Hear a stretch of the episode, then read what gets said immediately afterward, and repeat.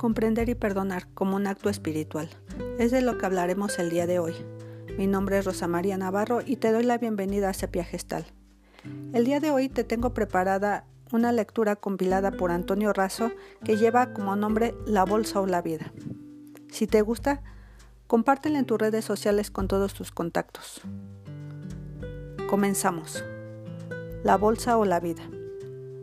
Una tarde estaba el maestro recitando sus sutras cuando penetró sorpresivamente en su estancia un ladrón armado con una espada afilada y le exigió que le entregara la bolsa o la vida.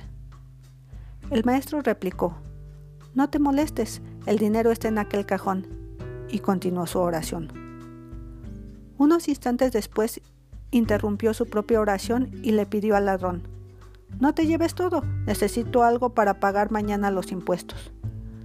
El intruso recogió la mayor parte del dinero y se dispuso a salir. Entonces el maestro, sin inmutarse, agregó, Cuando se recibe un regalo, conviene agradecerlo. El hombre le dio las gracias y se marchó. Varios días después, atraparon al hombre quien confesó, entre otros, el delito cometido contra el maestro Zen, pero cuando fueron a convocar al maestro para que sirviera de testigo, su respuesta fue, en lo que a mí concierne, este hombre no es un ladrón. Yo le di el dinero y él oportunamente me lo agradeció.